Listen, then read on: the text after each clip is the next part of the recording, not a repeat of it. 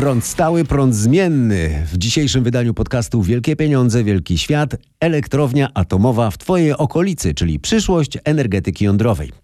Jak co tydzień e, będzie o zmianach gospodarczych i politycznych na świecie, które wpływają na życie każdego z nas. I dziś elektryzujący temat. Czy za 10 lat w swojej okolicy będziesz mieć niewielką elektrownię atomową?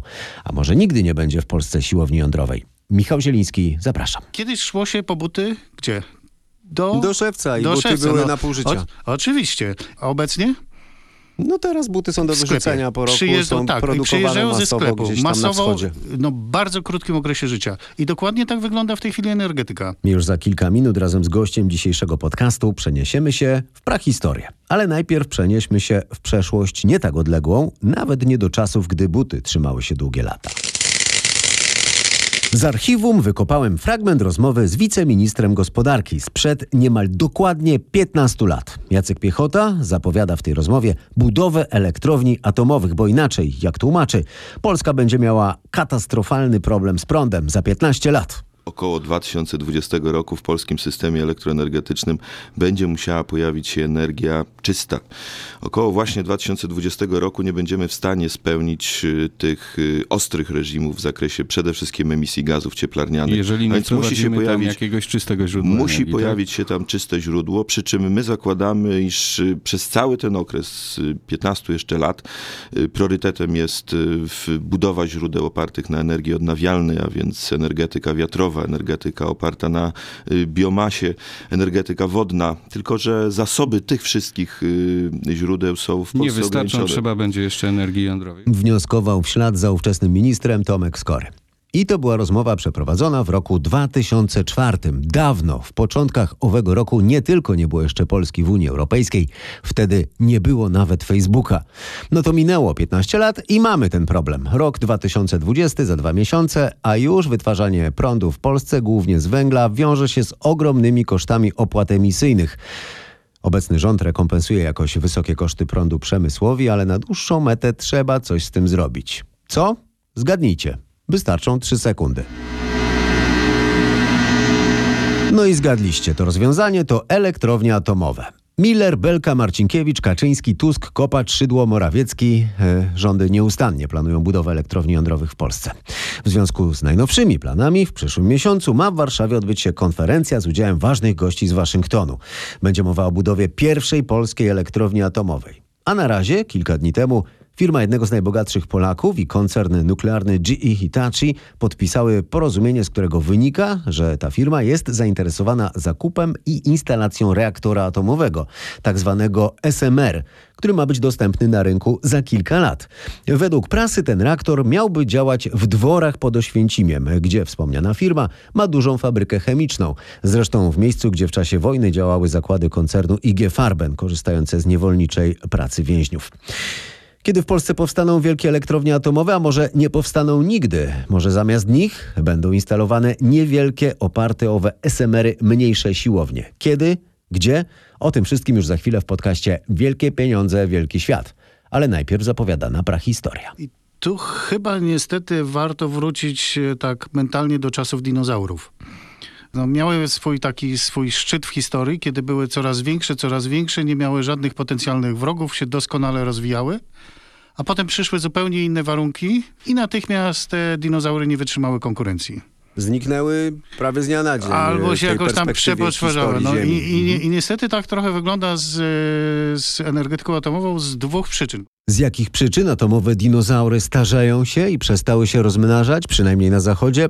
O tym już y, za kilka minut porozmawiam z ekspertem do spraw energii, profesorem Konradem Świrskim. Ale najpierw przyda się kilka podstawowych informacji o światowej energetyce atomowej.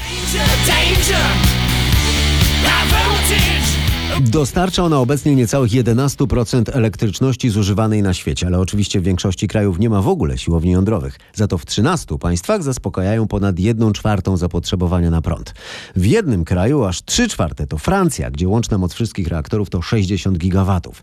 Stany Zjednoczone mają mocy o ponad połowę więcej niż Francja, ale od 30 lat mocy tam już nie przybywa. Z kolei Japonia i Rosja mają po połowie tego co Francja, No i to w Rosji w 1954 roku w pobliżu miasta Kaługa ruszył pierwszy reaktor podłączony do sieci. Tak naprawdę był niewielki, eksperymentalny, ale Sowieci chcieli wyprzedzić Zachód, gdzie wtedy w budowie było już kilkaset reaktorów. W 1986 roku doszło do katastrofy w Czarnobylu.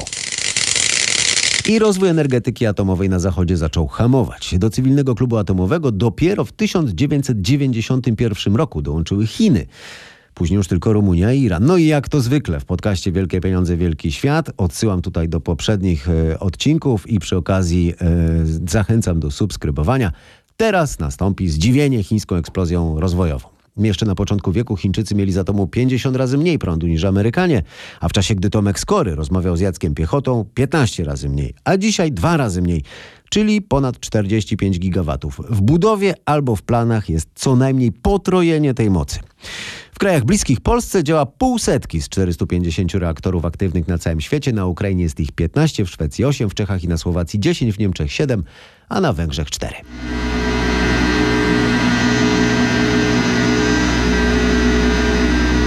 Polska, jak słyszeliście, się szykuje, bo atom ma wiele zalet. Emisja prawie żadna, paliwo zamiast tysięcy wagonów pełnych węgla, jeden wagon uranu. Potem działa kilkadziesiąt lat i to na okrągło, wystarczy wymieniać pręty raz na jakiś czas. A to naprawdę kluczowe, bo przy tej samej mocy elektrownia jądrowa wytwarza średnio trzy razy więcej prądu niż wiatraki, bo wiadomo, że one nie kręcą się, kiedy wieje za słabo albo za mocno. I cztery razy więcej niż słoneczna. Tym bardziej wiadomo, słońce bywa za chmurami albo w ogóle bywa zamiast niego księżyc. Ale są też e, wady, konieczność składowania radioaktywnych odpadów, e, zagrożenie terroryzmem i telewizyjne seriale. Ale przede wszystkim na wstępie wielkie pieniądze i długi czas. A czas to też pieniądze. O tych wadach i o tym, e, czy wspomniane na początku SMR-y, mniejsze, modułowe, budowane w fabryce reaktory są przyszłością energetyki jądrowej, rozmawiałem z profesorem Konradem Świrskim. Pierwsze to są ogromne pieniądze. Tam trzeba na to miejsce te, te, olbrzymie ilości cementu, stali, ludzi, kabli, no, no wszystkiego i trzeba jeszcze to długo skręcać, e, badać, testować i, i uruchamiać. Długie lata. Tak, długie lata, ale przede wszystkim ogromne pieniądze. A drugie, no to jest energetyka jądrowa, więc dotyka czegoś, co jest związane z radionukleidami, więc jest olbrzymia konieczność certyfikacji i kontroli. Te dwie rzeczy powodowały, że wszystko było dobrze, ale budowało się bardzo duże jednostki. To jakby preferowało, żeby jak już zacząć budować elektrownię atomową, to żeby zbudować ją maksymalnie dużą. Mhm, żeby wykorzystać to, że korzyści tak. skali. Skoro już Nie, się do no, czegoś zabierać, to tak, no porządnie. jak już dawać te pieniądze, to już zbudujmy na początku, a później przez 50 lat o, to będzie bardzo tania energia elektryczna. Bo trzeba pamiętać, że w energetyce atomowej problemem jest właśnie zbudowanie. Bo później kolejne lata są stosunkowo tanie. Tak, później jest tanio i rzadko to się zatrzymuje, działa w odróżnieniu Tak, działa od tych, e, tak, i- i- energii solarnej czy, czy wiatrowej cały czas. Cały czas, tak, ale jeszcze e, proszę pamiętać jedną rzecz. To były dawne lata, no powiedzmy 60., 70. ubiegłego wieku i żeby zbudować elektrownię atomową, można było uzyskać pomoc państwa. Albo nie pomoc y, państwa bezpośrednio, ale gwarancję tego, że jak się zbuduje, to się sprzeda energię elektryczną. Mhm, teraz jak, jest jak teraz jak jest pomoc e, państwa, to zupełnie inaczej się kieru- No i teraz- inne kierunki w energetyce no, obiera. Teraz stało się zupełnie coś innego. To, na, na, znaczy, na, ta energetyka, mówię, tak jak dla dinozaurów zmienił się klimat, to teraz ta energetyka no, mm, jest zupełnie inna. Po pierwsze, to co pan, pan, pan wspomniał, pomoc państwa, przynajmniej w, w Europie, bo jeśli patrzymy na Europę i w Stanach Zjednoczonych, została wyeliminowana. W Europie już kompletnie. To znaczy nie ma możliwości przy budowie elektrowni atomowej dać im gwarancji ceny i produkcji. Są, no, no jeden reaktor w, w Wielkiej Brytanii jest budowany na takich specjalnych zasadach, ale generalnie istnieje olbrzymia niepewność co do tego, czy da się sprzedać tą energię i po jakiej cenie. Jest też e, jakby drugi problem z, z tym, że tak naprawdę energetyka się strasznie skróciły w niej e, czas życia wszystkich instalacji. To, to z kolei można powiedzieć, że tu się odwołać do, do pomysłu, jak kiedyś się kupowało buty. Ja przepraszam, że tak będę uciekał od energetyki, ale można czasami sobie e, wyobrazić, że kiedyś szło się po buty gdzie?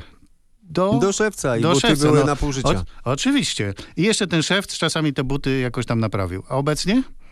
No teraz buty są do wyrzucenia po roku, Przyjeżdżą, są tak, produkowane przyjeżdżają ze masowo sklepu, masowo, wschodzie. no bardzo krótkim okresie życia. I dokładnie tak wygląda w tej chwili energetyka. Cały pomysł jest teraz taki, żeby produkować coś bardzo w wielkich seriach, fabrykach, przywozić na miejsce i tam tylko zamontować bardzo szybko i eksploatować stosunkowo przez krótki okres czasu. Wiatr, słońce, nie wiem, cokolwiek innego, nawet turbiny gazowe. W tej chwili wszystko tak naprawdę głównie robi się w fabrykach, przywozi na miejscu i w bardzo mały sposób się to tam już się nie buduje tak e, elektrowni tak skomplikowany sposób jak kiedyś. No część energetyków mnie zamorduje za takie słowa, ale to, to jest tak naprawdę trend przyszłości. Chodzi o to, żeby w maksymalny sposób wykorzystać możliwości produkcyjne fabryki, a żeby już nie inwestować na miejscu. I proszę zobaczyć, że w, wobec tych obecnych te, trendów, to energetyka jądrowa, te, te wielkie reaktory, czy, czy, czy te wielkie kosztowne, to są takie naprawdę dinozaury, które znalazły się w zupełnie innych czasach. Y, One nie mają gwarancji państwowych, one nie wiedzą, czy będą sprzedawać energię elektryczną i one muszą produkować na 50 lat y, życia, żeby, żeby stać się opłacalne. Nikt nie chce w to inwestować. No.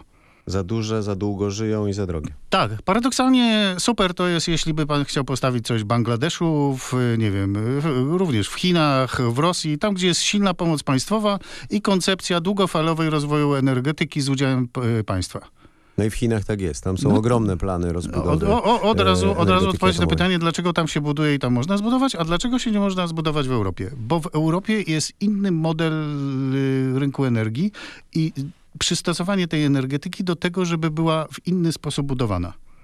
Bez udziału pieniędzy państwowych i raczej z elementów, które będą szybko wymienione. Czy coś, co preferuje energetykę odnawialną i czy e, no, ewentualnie może proste turbiny gazowe. No, nikt nie chce kupować tych wielkich, y, wielkich bloków. No. No może da się je tam właśnie sprzedać na Bliskim Wschodzie, gdzieś w Azji czy, czy w innych miejscach, ale w Europie i w Stanach Zjednoczonych nie bardzo, No ale Polska też, ty, Polska też ma takie plany. To w przyszłym miesiącu one się mają zacząć jakoby krystalizować. No to też możemy Myśli pan, że one będą utrzymane? To proszę zawsze zapytać, e, z, jaki jest plan finansowania e, polskiej elektrowni jądrowej i No zwykle słabo, słabo. na to pytanie jest ustaje pytanie, że pracujemy nad tym i już pod koniec tego kwartału będzie on gotowy. W ogóle jest do utrzymania pana zdaniem ten plan budowy takich e, dinozaurów w Polsce? No proszę sobie no, no, no, no, popatrzeć na te problemy, jakie ma energetyka jądrowa w całej Europie. Nie ma dobrego pomysłu na to, z jakiego, w jaki sposób finansować nowe instalacje jądrowe. No ale mamy teraz ten plan, może się do tego pan profesor odniesie. Mamy teraz ten plan e, polski, tyle że prywatny, budowy reaktora e, o mocy 300 MW, czyli kilkakrotnie mniejszego niż te, o których myśli rząd i, kilkakrotnie mniejszego niż te dinozaury. No właśnie, Czy proszę się odnieść. O, to proszę jest się od, dobra droga? to jest odpowiedź tych wielkich koncernów energetycznych, które widzą, że jest trudno zbudować taki wielki reaktor, więc może powtórzyć tą drogę, jak idzie ta inna alternatywna energetyka. Może zrobić mniejsze reaktory, które dawałoby się hipotetycznie właściwie wykonywać w fabryce, a później tylko przy, przywozić na miejsce i uruchamiać. Tylko to fajnie to brzmi na papierze, natomiast słabo to się dosyć y, jednak y, dzieje w, rea, w realnym świecie energetycznym. Z tego Dlaczego? tego powodu, że proszę pamiętać o tej certyfikacji, którą muszą y, przechodzić wszystkie instalacje jądrowe. W świecie jądrowym 10 lat na certyfikację i wprowadzenie jakby nowe, nowej rzeczy, która produkuje en, z energię z paliwa jądrowego, to jest w ogóle minimum. To jest w ogóle, to wydaje się nawet śmieszny okres, bo wszyscy powiedzą, że, że, że to jest za krótko. Ale przynajmniej ta budowa później nie trwa już 5-6 lat, tylko pewnie rok. No, chciałbym tak powiedzieć, że tak, ale jest jeden szczególny problem, że nie ma jeszcze tych reaktorów, y, one nie zostały jeszcze wybudowane. No właśnie, to jest niesprawdzony pomysł. E, Co się mówi o, o, o kwestii trwałości i bezpieczeństwa tych nowych No, reaktorów? Czy znaczy- nie jest tak, że Polska będzie troszeczkę królikiem doświadczalnym? Nie, no proszę zobaczyć, że y, ten pomysł, y, y, czy, czy w ogóle ten news był głównie newsem dla dziennikarzy. No, powiedzenie, że za 10 lat wybuduje się reaktor, czy, czy, czy w ogóle przystąpi się do jakiegoś działania związanego z reaktorem, którego w tej chwili obecnie nie ma. Nie ma nawet jego projektu. On nie jest certyfikowany. On istnieje w fazie prekoncepcyjnej. No, Ale też chciałbym zauważyć, że mm, kraje naszego regionu, Estonia, Rumunia i Czechy zawarły też podobne porozumienia z innym producentem podobnych reaktorów w Stanach Zjednoczonych, więc są to jakieś przymiarki, rozumiem, jakieś rozgrzewki. Tak, y, nie, nie, nie, na, znaczy na pewno ta technologia SMR-u, bo w tą stronę przechodzimy, czyli to są mniejsze reaktory, nie takie duże, czyli nie trzeba tak dużo wy, wyłożyć pieniędzy na początku, bo to nie ma takiej dużej mocy. One teoretycznie są bardziej modułowe, czyli bardziej zestandaryzowane. Je można budować jeden, jeden po drugim i można budować je teoretycznie szybciej. Cały czas mówię teoretycznie, bo jeszcze nikt do końca nie spróbował tego zrobić. No. Ale mamy taki przykład e, takiego reaktora podobnego, który zacznie działać jeszcze w tym roku podobno. Mówię o tym rosyjskim statku elektrowni Akademik Łomonosow. Ale, tak, ale E, proszę to zobaczyć... też jest ty- eksperyment, ale już Nie, nie, na nie. innym e, etapie. Tak, tak naprawdę proszę zwrócić uwagę, czym napędzane są Okręty podwodne. podwodne. Tak. No tak. Czyli są mniejsze reaktory. Są mniejsze, które można by było wykorzystać. Akurat y, koncepcja rosyjska jest taka, żeby no, coś w tego, tego rodzaju, taki, taki reaktor y, ze statku, podholować pod y, obszar, który jest słabo zamieszkały, słabo dostępny, czyli to jest Arktyka, czy, czy te północne obszary, obszary Rosji i zasilać z tego miasta, czy nowe fabryki. Całkiem niezłe. No tylko to jest cały czas reaktor na statku. Nie, to nie jest reaktor, który, który Ma pan działa na myśli na, to, że w ten sposób można ominąć e, te, ten cały Po długotrwały części proces tak. certyfikacji? Y, Po, po Co w przypadku tak. okrętów podwodnych jest już zupełnie wojskowych, No, zupełnie e, no, nie, nie stanowi problemu. Dokładnie tak, więc, to, to jest troszeczkę droga na skróty i na pewno Rosjanie w tym, akurat jeśli chodzi o tą technologię, są daleko do przodu od, w stosunku do ko- kogokolwiek innego, bo po prostu wykorzystali taką możliwość. No. Natomiast jeśli mówimy o SMR-ach na, na lądzie, no to mówi się du- o dużej ilości projektów, natomiast no jeszcze nie ma nic takiego, co jest certyfikowane w, w 100% i zatwierdzone i dostępne na rynku. Proszę pamiętać, to nie jest technologia spółki w tej chwili. I nie istnieje nic, do czego można się zreferować i można kupić. Mówię, energetyka jądrowa poszukuje takiego nowego pomysłu na, na, now, na nowy typ reaktora, ale ma ogromny problem, bo ma mnóstwo konkurentów, którzy w tej chwili mogą dawać y, energię, nie powiem, że taniej, ale mogą pozyskać finansowe, finansowanie w łatwiejszy sposób i nie ma całego tego problemu z certyfikacją, bezpieczeństwem i co tu powiedzieć, I, trzeba przyznać także z negatywnym PR-em dotyczącym No, energetyki jądrowej. No tak. Proszę pomyśleć, dla każdego inwestora jest niebezpieczeństwo. Jeśli y, w Netflixie leci serial Czarnobyl, czy gdziekolwiek pojawi się znowu jakiś horror, gdzie wychodzą mutanty z elektrowni jądrowej, to jakby y, świadomość, czy, czy, czy odbieranie energetyki jądrowej w świadomości społecznej jest dużym zagrożeniem dla jakiejkolwiek inwestycji. No zwłaszcza jak się zapowiada, że się ją będzie, a przynajmniej się nie prostuje informacji, że ona może powstać w pobliżu e, sporego miasta i ogólnie w obszarze Polski, który jest mocno zurbanizowany. Ja wiem, że sprzedaje się lepiej energetykę jądrową i to, że wybudujemy pierwsi reaktory, których pewnie nie wybudujemy. Ale ja bym bił na alarm, no to już polski przemysł uważa, że za 10 lat produkcja w Polsce może być nieopłacalna, bo możemy mieć za drogą energię elektryczną. No ale właśnie to jaki jest sposób, bo jeśli nie atom z tych wszystkich powodów, y, które pan wylicza i nie gaz i węgiel z powodu choćby polityki unijnej, to zostają tylko źródła y, tak zwane odnawialne, hydroenergetyka, energetyka wiatrowa i słoneczna, które jednak są bardzo niestałe i one nie mogą być źródłem y, zasilania dla gospodarki narodowej. Muszą mieć jakieś wsparcie. Jakie? Nie, prawdopodobnie polska energetyka będzie musiała inwestować w źródła odnawialne, podpierać się gazem, będzie musiała zamykać elektrownie węglowe z uwagi na nacisk europejski i konieczność zamykania węgla, bo za chwilę będzie to ustawowo w Unii Europejskiej wprowadzone. I będzie tak jakby goniła te, te wiodące kraje, kraje w Europie i to niestety będzie naszą gospodarkę kosztować. No, dobrego pomysłu nie ma. Jeśli pytamy, jaka jest dzisiejsza koncepcja e, Europy w roku 2050, to są źródła odnawialne z y, magazynowaniem energii. Mhm. No ale czy są takie perspektywy zmiany możliwości magazynowania energii, żeby rzeczywiście w tym okresie ta energia odnawialna mogła być e, wiarygodnym, stałym e, źródłem e, Do elektryczności? 20, do 2050 być może tak. Znaczy jest niewątpliwy duży postęp, jeśli chodzi o magazynowanie energii, bateryjne magazynowanie energii. Mamy dwa kroki w przód, krok w tył oczywiście, ale no, pierwsze magazyny, no, jeśli mówimy o magazynach Tesli na 200 MW, się pojawiły jest jakby już pierwsze takie, takie światełko, że gdyby to jeszcze produkować znowu w wielkich fabrykach, w wielkiej skali, to nagle okazało się by się, żebyśmy mieli po części problem nowego systemu energetycznego rozwiązany.